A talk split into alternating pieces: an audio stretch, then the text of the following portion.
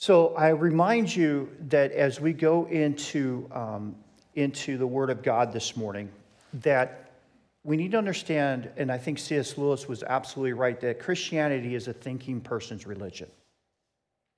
And you are not to be passive, but you are to always search the Scriptures, as Acts 17:11 says, no matter who preaches it. You need to make sure and think through that. Does that make sense? This morning, I want to talk about a subject matter that all of us, if we've been in church long enough, we've heard a lot of sermons about. We sang about it today, too. I'm reminded that the hymn, Great is Thy Faithfulness, comes from Lamentations chapter 3, from a verse where Jeremiah, before Great is Thy Faithfulness, a few verses before that in Lamentation 3, as he sees Jerusalem up in smoke and the destruction of Solomon's temple, and everything is falling apart, Israel is captured by Babylon, and he's sitting there going, I'm so bitter that I've got gravel in my mouth. I could chew it like gravel. I don't know if you've ever done, don't do it, but if you chew gravel, that's pretty bitter. He says, I'm so bitter, it's like I've got gravel in my mouth. And then three verses later, he says, stop. We are not consumed. Great is thy faithfulness. Notice that verse occurs in chapter 3 in the middle of a book called Lamentations. Because even in the midst of darkness, great is his faithfulness. This morning, I want to talk about forgiveness, and I'm going to talk about it from a variety of different angles. And I know all of us that have been in the church, we've heard this. So here's what I would say. May the Lord give us fresh ears to hear. Because at the heart of it, forgiveness is something so important that we should be reminded of it on a daily basis. But I would like to start off by reading Genesis chapter 1, verse 26 through 27. And I know Pastor David preached on this a couple of Sundays ago. And here's the thing. There are certain scriptures, all of Scripture is important for godliness and everything, but there are certain scriptures that folks that we've got to anchor some truths on. And this is one of them. Then God said, let us make man in our image according to our likeness, and let them rule over the fish of the sea, over the birds of the sky, over the cattle, over all the earth, over every creepy thing that creeps on the earth. God created man in his own image. In the image he created him, male and female, he created them. In Psalm 27, the psalmist David, which I will mention David a couple of times in this sermon. In Psalm 27, David prayed a prayer. Now, you remember in Scripture, David is called a man after God's own heart. Folks, I'll be honest with you. If that's all the Lord ever said about my life, I'll take it as a win. David asked this in Psalm 27, verse 4. One desire, and this I shall seek, that I may dwell in the house of the Lord forever and to behold the beauty of the Lord. David wasn't after the things of God. David was after God.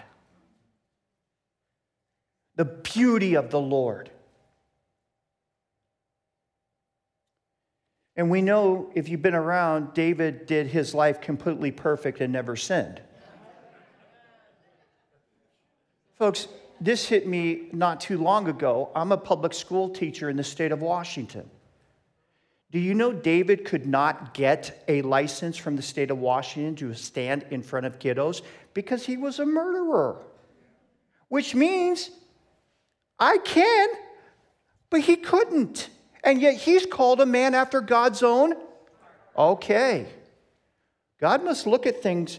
By the way, if you study David, he had to deal with the consequences of his sin. And we're going to talk about that.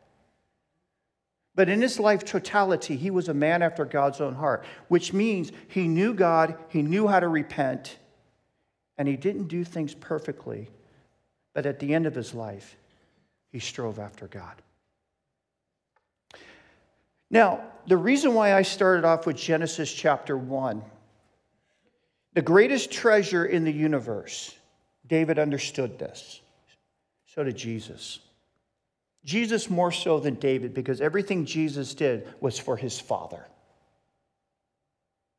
Even went to the cross. Jesus prayed 3 times, not my will, but I wonder if he prayed 3 times for each member of the Trinity. I don't know, that's speculation. I wouldn't be surprised. The greatest treasure in the universe is God, period. And Jesus is the visible image of the invisible God, Colossians 1:15. He is the greatest treasure. There is no other pursuit that a person can take that is greater than to seek and search for the living God. Everything else is secondary. And may I say, if God is not your number one passion, that might be idolatry.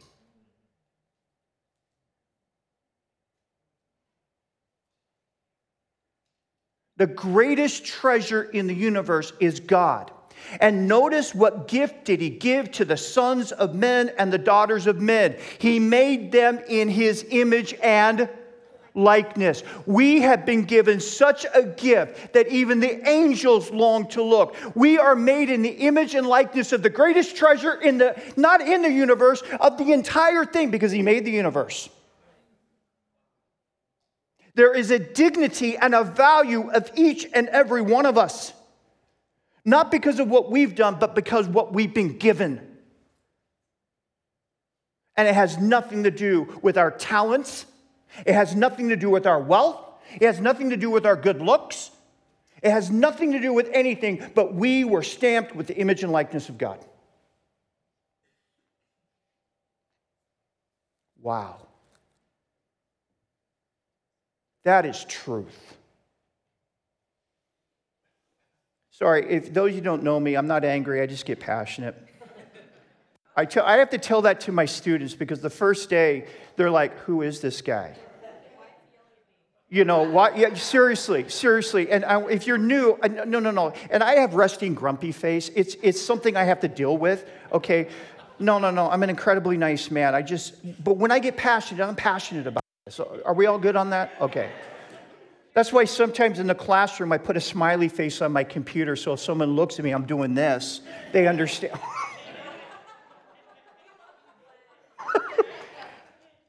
All right. The next thing that I want to do is having said that, I want to move to section 2. And I want to talk about the cross before I go to sections 3, 4, and 5. And I want to show 2 images up here. First, we need to understand this image. Let's talk about the technical definition of what sin is. To sin really goes back to a term from archery. It means to miss the bullseye. You've sinned. You didn't do it perfectly. Now, you can miss the bullseye in degrees, can't you? But you still missed the what? You sinned. For whatever reasons, and we'll talk about some of those, you still missed the what? Can we just be honest with ourselves and say, I've missed the mark, and I don't know how many times. Would you agree with that? Yes.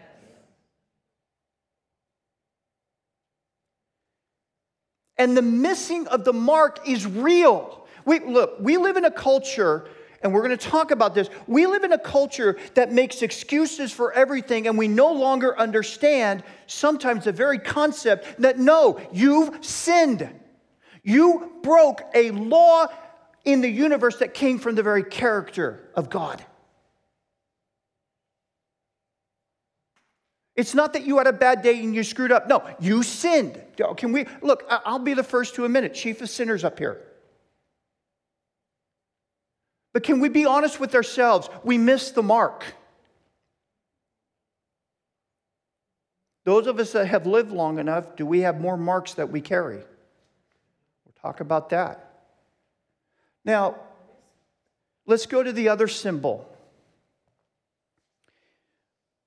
Of all the symbols that God could have chosen to represent Jesus Christ and the faith, do you think the God of the universe would be haphazard in letting that symbol come to the forefront? Or do you think he did it by design? The cross is the universal symbol of the faith. Paul said this over and over again. I preach the cross. I'm not ashamed of the cross. To the wise of the world, it's foolishness. But to those who believe, it is the wisdom of God. No other religion, no other philosophy has the cross. And what does the cross say? It says that sin is real. Does that make sense? That sin is what? The offense is what? The crime is what? It's real. It doesn't gloss over it.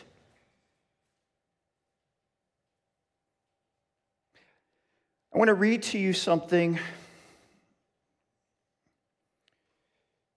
And bear with me. I want to read to you something as soon as I find it.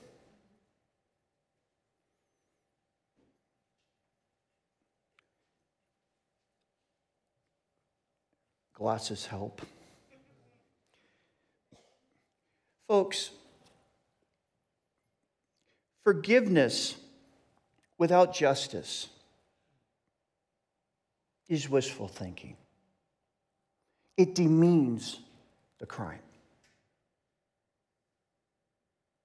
Because what it says is there's nothing really to forgive because there was nothing wrong. Justice has to be part of the equation.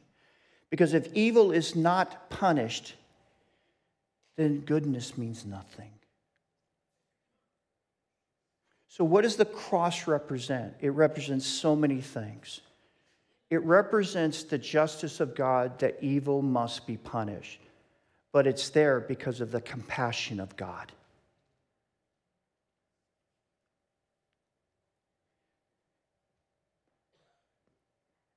And when we go to the Lord for forgiveness,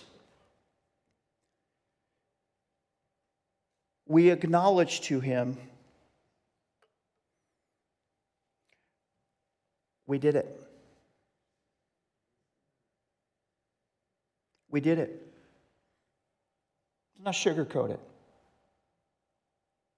I did that thing. I thought that thing. Whatever. Does that make sense? Don't hide from God. He already knows. He knows everything. You know why in the Christian religion, oftentimes the scripture says confess? It's not that God needs to know what you're confessing. It's that we need to know. Come clean. Just, okay. No excuses, no nothing. It's done. But you want to know what happens then? You are forgiven. The penalty was paid.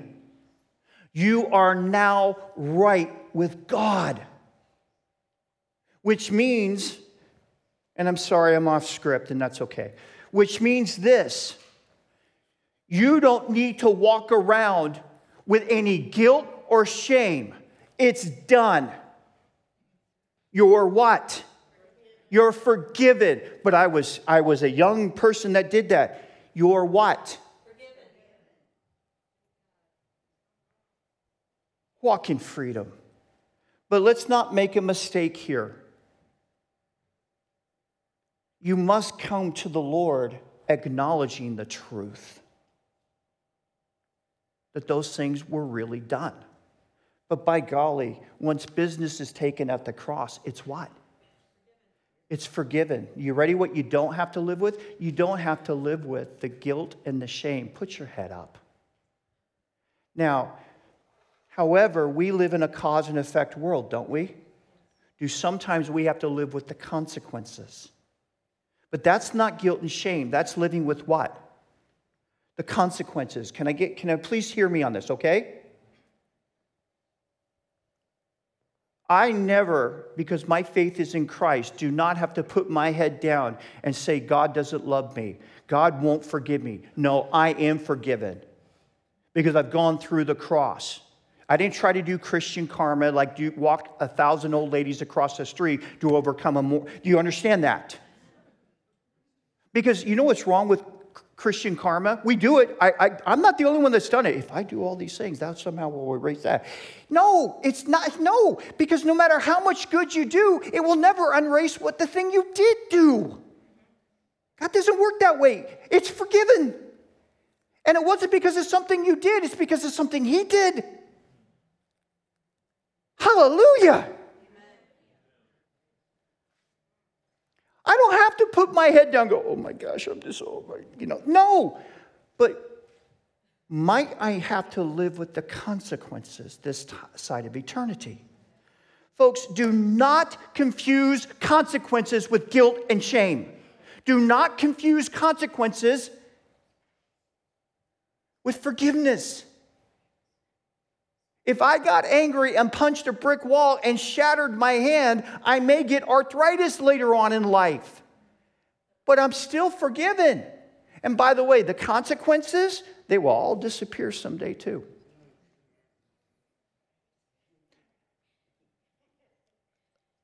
Are y'all listening? Let me tell you something that is true.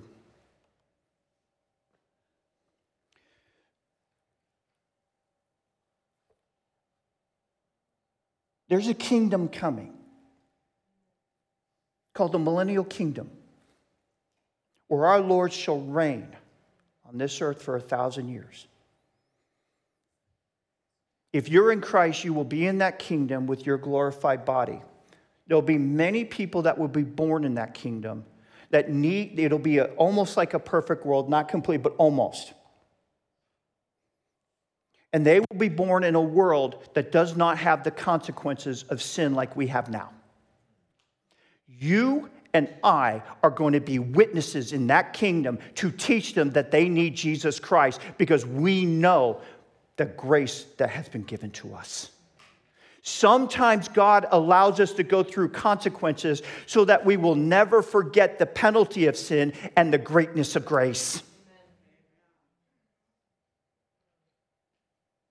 I have to live with consequences of foolish, sinful things I did when I was younger. But ladies and gentlemen, I hold my head up high in this pulpit today.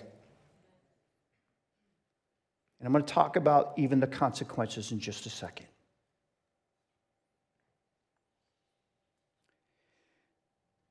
In James 2:8,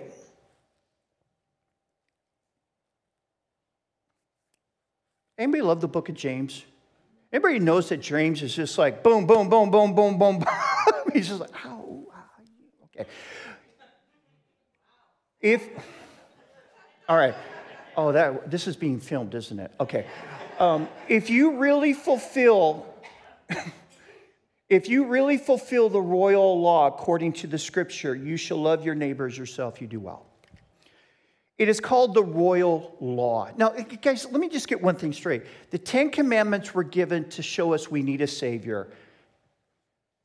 But the two greatest commandments are love the Lord your God with everything you have and love your neighbor as yourself. Christianity is not about what you don't do. It's about what you do, and that's love. And if you truly love, you're just not going to do certain things. Make sense? Now, the royal law, isn't it interesting it's called the what? The royal what? And let's just change law to teaching, the royal teaching, that you love your neighbor as your what? Which implies that you already love God, right? Why is it called the royal law? I don't know, maybe because it came from the king? And I hate to break this to all of us living in America. Look, Our citizenship is in a monarchy, not a democracy or a republic. Let's get that straight. Our ruler is a king who is perfect. Now, the royal law. So I want to talk about forgiveness. Do you remember the first point I made that we were made in his image and what? Anybody excited about that? Do you know what our kiddos need to hear more than anything in this world? That they're valuable. My gosh, I look at you and I see the image and likeness of my Lord. And when I look in the mirror. Now that's important to remember that, because I should think in forgiveness that sometimes we forgive others much quicker than we forgive ourselves. I'm going to talk about that in a second. I know because I've been there. Forgiveness towards us is complete if we go to Jesus Christ through the cross. And without sugarcoating, acknowledging our sins, crimes, and declare Jesus as Lord, raised from the dead, and forgiveness is through him alone. Now, if there are some grammatical errors in that, bear with me. Your crimes, my crimes, if we go through Jesus, are forgiven, even if we still have some consequences. I'm going to talk about that in just a second. You are no longer bound by guilt and shame. Hold your head high. I don't feel it. Since when are we so double-minded that we live by our feelings and not by the truth? C.S. Lewis said, faith is the art of holding on to what my reason has once accepted as true, despite our changing moods. Now, let me talk about forgiveness, and this is extremely important. It's a tough question I ask myself. I know I'm taking these off and on. It's just what I do. If I commit a sin, am I sorry because I got caught? See, if that's the case, then there's more work to be done. Or am I sorry that I did those things? And watch this. I'll give you a really good prayer to pray, not word for word, because it's not magic, it's just the heart. Ready? Lord, I did such and such. I still need to be perfected in love. Will you transform me into the creature that no longer desires or wishes to do that? Will you transform me? Change me. Work in me so that that besetting sin or that area is no longer even on my radar. Do you see the difference?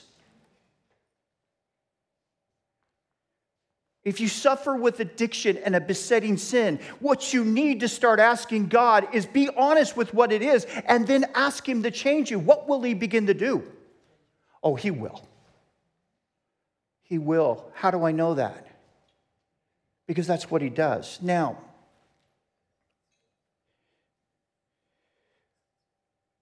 let's talk about forgiving ourselves. Once we do that and that we're forgiven, we have an enemy that will often accuse us. Satan means the accuser. Fight him with Scripture. Does that make sense? Fight him with what? I will give you one that I use a lot. For me personally. When the Lord said, when the enemy says, oh, you really call yourself, Jesus, how could he accept you? Look at this. And then I quote John 6:37. All that the Father gives me will come to me. And the one who comes to me, I will certainly not cast out. Jesus, I can't even go to him unless the Father draws me. And if I come to the Lord, he said he would not what? Cast out. Certainly not. You see the emphasis there? The word certainly is a beautiful word. And you fight. Love your neighbor as yourself, the royal law. If we love ourselves, we need to understand something. If Jesus Christ has forgiven you, you are what? Then walk in it. And if you struggle with that, go to the Lord, seek his face, and say, Lord, will you fix me? Because it's not that you're forgiving yourself, it's that you're accepting and receiving what God has already done. Does that make sense? Change me. Help me to see. Now I want to move to forgiving others.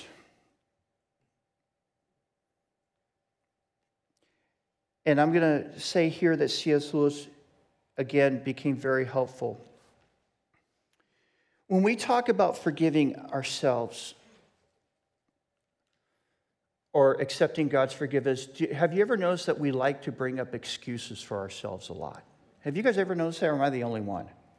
I was tired. My wife did this. The pizza was cold. My teacher was a jerk. What if I was the teacher? I was a jerk. Have you ever noticed? Anybody with me on that? Have you ever noticed that? That we somehow want to minimize through context? Have you ever noticed that we are slow to do the same thing to other people? We're a lot slower to give them the benefit of the doubt. Have you ever noticed that? I have.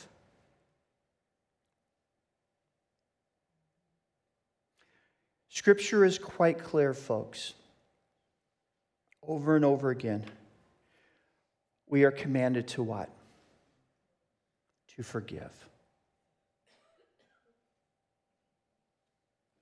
To forgive real things. To let it go. To see the relationship restored. It doesn't mean that we won't have to walk through consequences, but we forgive. How many times do we forgive? Once a day? Twice? 7? 70 times 7. Look, if someone sins against you 490 times in one day, first of all, you're not with someone that long enough. And second of all, Jesus was being hyperbolic. Say, you what? You forgive. Does that make sense? You don't excuse. If it's a real thing, you say, I forgive from the heart. Because, can I tell you this real quick? One thing I've learned. You ready, everyone? There's a word that Dr. David taught me that I never really looked at until the last couple of years, and this word is really good. Have you ever heard of the word compassion? It's Latin. The word, does anybody know in here what the word passion means in Latin? We call it the passion of the Christ. Does anybody know what it means? I know it's a sermon. That's usually a rhetorical question. It means suffering. The passion of Jesus was his suffering. He was driven to the cross. Does that make sense? To have compassion is to feel someone's suffering. Folks, we are all people in a fallen world. And in this fallen world, we get hurt, we get bullied, all things happen, betrayed. And when we do sin, do you understand when we do sin, we hurt ourselves in the process as well? Have compassion on your fellow creature. Forgive them. Pray for them. Don't hold on to it. You're only hurting yourself. Has anybody in here besides me ever kept an offense by somebody and beat them up multiple times in your mind? You're living in bondage.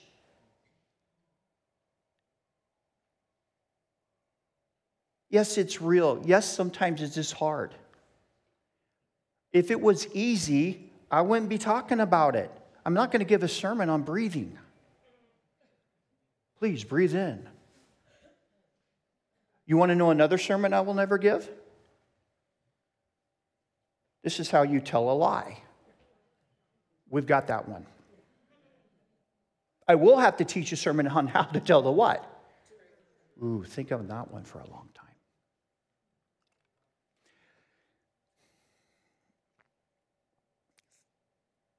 Forgive each other. Don't hold it into your heart. Would you want to be forgiven? Would you? Love your neighbor as your what? I'm married, and I mentioned my wife earlier. Man, I'll tell you, if my wife did not practice this, You know why that we're called to be in a body of believers in a church? Why God didn't just send us out to be lone rangers? So that you and I could learn to live with each other in community and practice forgiveness and love. So that the world could see the cross among us. And didn't Jesus say, they will know you're my followers if you have what? Love for one another. Love is patient. Love is kind. Love does not bear records of wrong. In the song, the Revelation song, what did we say that Jesus sat on? The mercy seat. I want to tell a story that Jesus told to make the point, because he always makes points often better. And that is in Matthew chapter 18, verses 21 through 35. Then Peter came to him, Lord. And you can, okay, I'm speculating here, but I think Peter's being a little smug here. Lord, how often shall I forgive my brother who sins against me and I forgive him? Up to 7 times? I'm doing good. I think Peter's trying to be like, hey, look at me, I got the right answer. And then Jesus responds, I do not say to you up to 7 times, but up to 70 times what? Okay. Get it? And then Jesus tells this story. For this reason, the kingdom of heaven may be compared to a king who wished to settle accounts with his slaves. When he began to settle them, one who owed him 10,000 talents was brought to him. And 10,000 talents would be like a talent, I think I read somewhere, was like 75 pounds of gold. We're not talking earthly talents. We're talking money here. I don't have 75 pounds of gold. You get the idea, it was an exorbitant, unpayable amount. We all clear? Okay. 10,000 talents. But since he did not have the means to repay, his Lord commanded him to be sold along with his wife, children, all that he had, and repayment to be made. So the slave fell to the ground and prostrated himself before him, saying, have patience with me, and I will repay you everything. Which is not true, because he could never repay him that much. Do you guys understand that? I don't care how many lifetimes. I don't care if he opened a Chick-fil-A. Even if he opened an In-N-Out burger in Vancouver, Washington, he's not going to make that much money. Okay, moving on. Okay? But that's, okay. And the Lord of that slave felt what? Compassion. What would I feel like if I was in his shoes? Not only is he going to be thrown in prison, but his wife and what? What would I feel like? And his Lord had what? Compassion. The servant, is he in debt? Did the servant screw it up to get in that much debt? I couldn't imagine.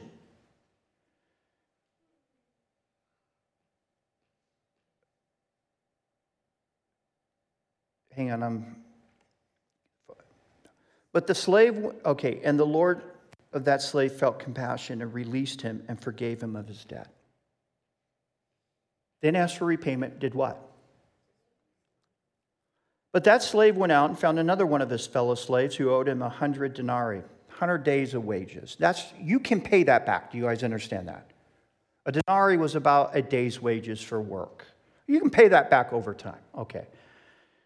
And he seized him and began to choke him, saying, pay back what you owe.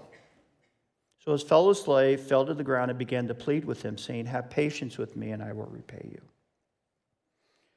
But he was unwilling and went and threw him in prison until he should pay back what he was owed. So when his fellow slaves saw what was happened, they were deeply grieved and came and reported to their Lord all that had happened. Then summoning him, his Lord said to him, "You wicked slave, I forgave you all that debt because you pleaded with me. Should you not have mercy on your fellow slave in the same way that I had mercy on you?" And his Lord, moved with anger, handed him over to the torturers until he should repay all that was owed. My heavenly Father will also do the same to you if you do not forgive his brother from your heart. Is that pretty straightforward? And again, here's the point. We, as believers, should we be quick to forgive because of what we've been forgiven? I want to share with you something. I was once asked by Pastor David a question. This was back at the ministry house when we were meeting in Grass Valley, when my commute to church was a lot easier. And if I didn't go to church, somebody could throw rocks at my window. Buff. Pastor David said this to me one time. It was one of those Holy Spirit moments where I saw something, okay? He looked at me and he goes, "Glenn, who's your worst enemy besides Satan?" Does that make sense? Who's your worst enemy?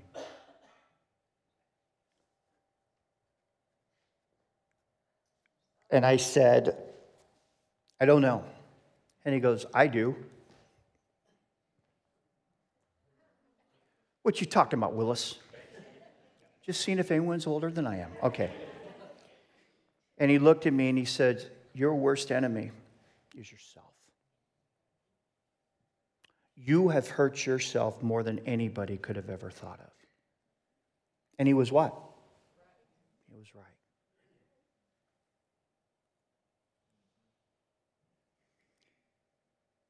How can I be mad and not forgive another creature made in the image and likeness of the God I love and not forgive them when I know that they're probably going through things and they've got their own sinful nature and besetting sins, and they have never hurt me as much as I've hurt myself?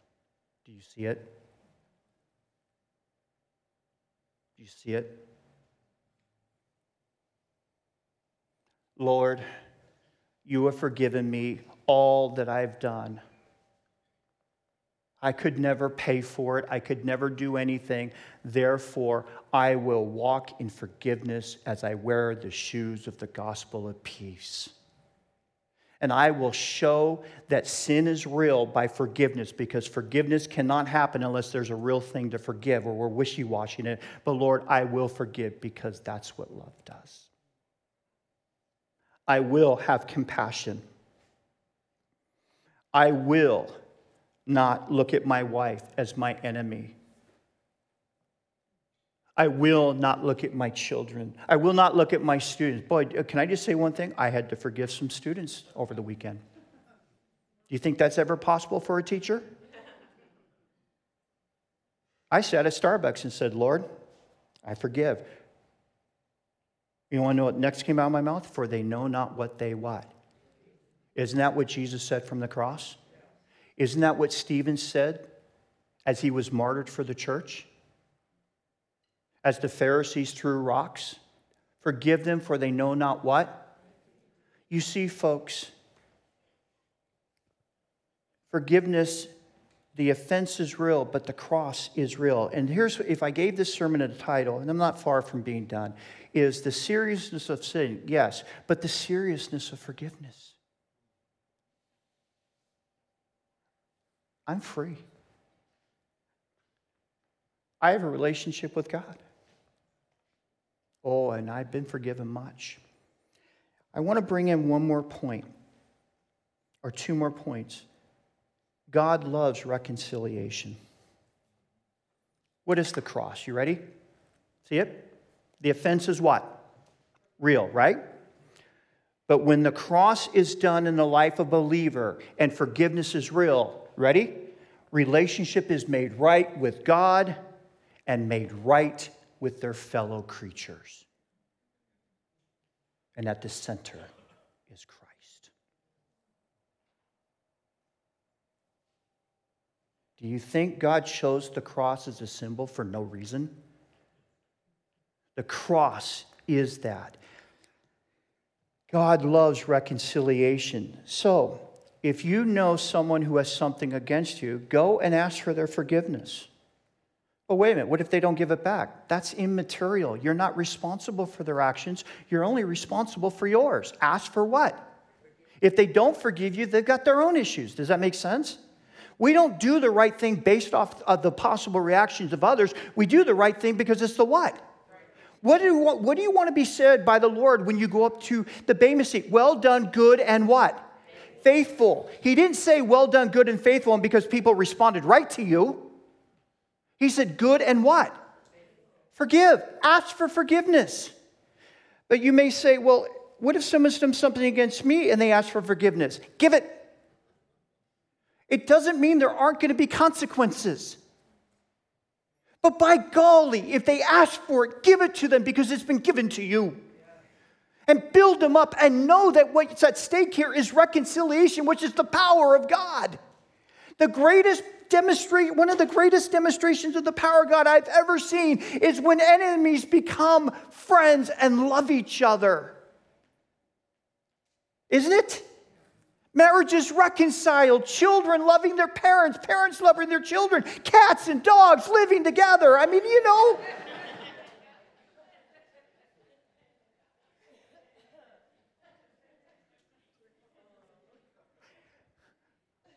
Folks, the cross brings freedom. You're not guilty, but I did it. Yes, but Jesus took it. Oh, thank you, Jesus. You're free. I walk in it. But I'm angry with so-and-so. You're punishing yourself with chains of bitterness. Let them go.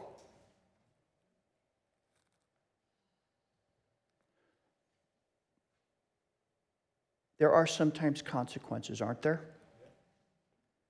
You know, King David, did he know how to repent? Would you give me, all right, I'm going to pull a David and talk for 5 more minutes. Okay, by the way, my wife told me to say that.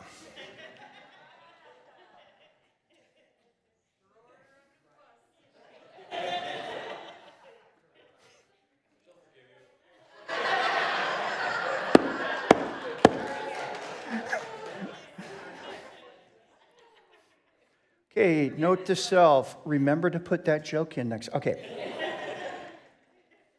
Psalm 51 is the greatest psalm of repentance in Scripture. And in this psalm, this is after he murdered Uriah, committed adultery. Are we all clear? Okay. He said this, "Have mercy upon me, O God, according to your loving kindness." Hesed. Lord, be merciful to me, not because I deserve it, but because that's who you are. David appealed to the character of God, and he knew God. According to the multitude of your tender mercies, blot out my transgression. Don't just cover it, but what? Erase it. The goal of David. He just murdered a dude for his wife, and he's asking for forgiveness? Boy, I'll tell you what, that's courage. Yeah, seriously, isn't it? He didn't like, oh, I told a fib or a lie. I told a lie, please forgive me. No, I just murdered you.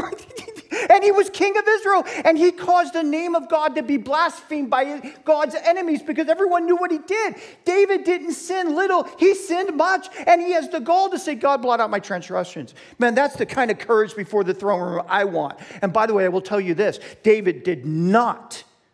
David, you read this psalm, and David constantly said, it's horrible, I never want to do it again. Let me just show you a couple of the highlights. You ready? For I acknowledge my transgression, and my sin is always before me. Against you and you alone have I sinned. That's true. All sin goes against God. And if he can forgive it, so can we. And done evil in your sight. Do you understand he's not just playing games here? Is he whitewashing? Is he just covering it over? Is he? Not at all. Ready? So that you may be found just. There's the justice when you speak and blameless when you judge. So he's asking God to forgive and God still remain what? Just. How is that possible? The cross. David was saved by the blood of Jesus just like you and I. He looked forward to the day we look. You understand? Behold, I was brought forth in iniquity, and in sin my mother conceived me. I was born with a sinful, fallen nature. He even said this, cleanse me with hyssop and I will be clean. I looked up hyssop. It was what lepers used to cleanse themselves from the stench of the rotting flesh. David's not mincing words here. My sin is like leprosy. And what in those days, what did lepers have to say every time they walked around? Unclean! Unclean! David knows exactly what he's not mincing words. He's being honest with God. You ready? Pretty good, right? Okay, watch this. Purge me with hyssop and I shall be clean. Wash me and I'll be whiter than snow. Then watch this request. Now he's asking forgiveness. Watch this. Make me hear joy and gladness. You not only want forgiveness, but you want to feel good again? Man, you've got guts. Man after God's own heart. Ready? The bones that you have broken may rejoice. Hide your face from my sins and blot out. And then ready? What did I say about true repentance? You not only say sorry, but you ask to be what? Change. Create in me a clean heart, O God. Renew a steadfast spirit in me. Do not cast me away from your presence. Change me. Restore me. And you ready? Here's the good news. Sorry, I can't see. Restore unto me the joy of my salvation. Man, if you've lost your joy, how do you find it? Dwell on God's grace. Just come before the Lord and say, Lord, I did it. I'm sorry. Change me and get busy on transformation. And by the way, I'm very confident that the Holy Spirit has a very personalized curriculum plan for you through this life. You're all on an IEP. In public school speech, that's an individual education plan. We're all on it. The learning targets are the same. To turn into creatures of love and grace and mercy and declare Jesus Christ as Lord of the universe.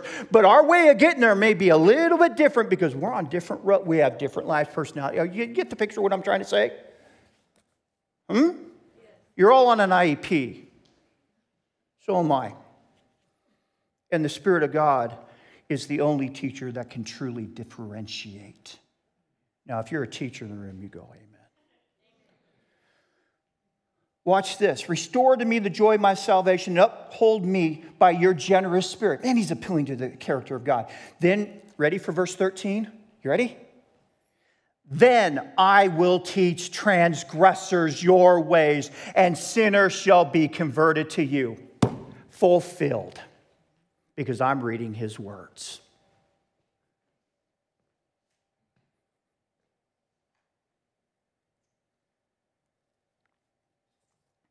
Last thing I want to say is this. All things work together for those that love God according to his purposes. Do you believe that? That includes what's been done against us. If you know me, and I talk about my life sometimes, not because I'm fixated on myself, and if I am, Lord, help me to repent from that, but I can only speak from my experience with any kind of authority on my journey. I grew up without a father. I watched kids play ball with their dads. I grew up without a father. That was the result of somebody else's sin. Do you understand that? Did I have to live through the consequences of that? I tell you the truth.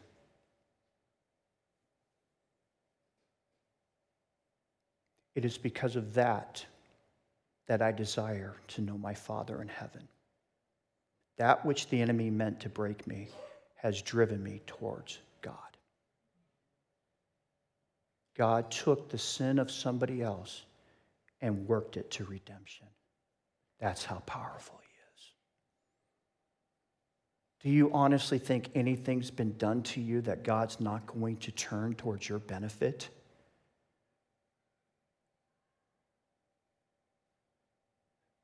Why? Because as you go through your story, you're the one that's going to relate to other people.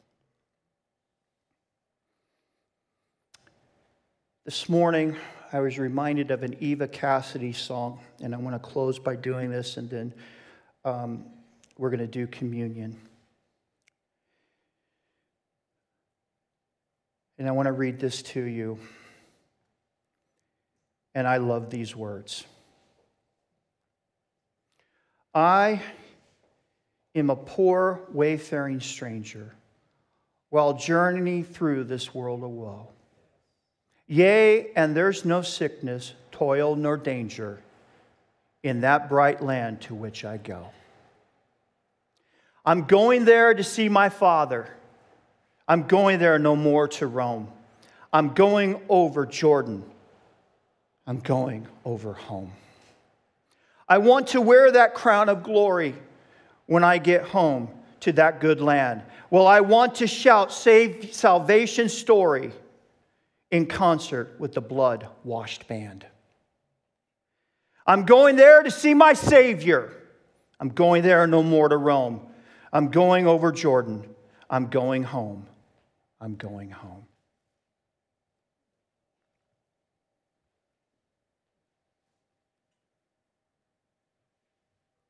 Let us walk in forgiveness that we've received, and let us forgive each other.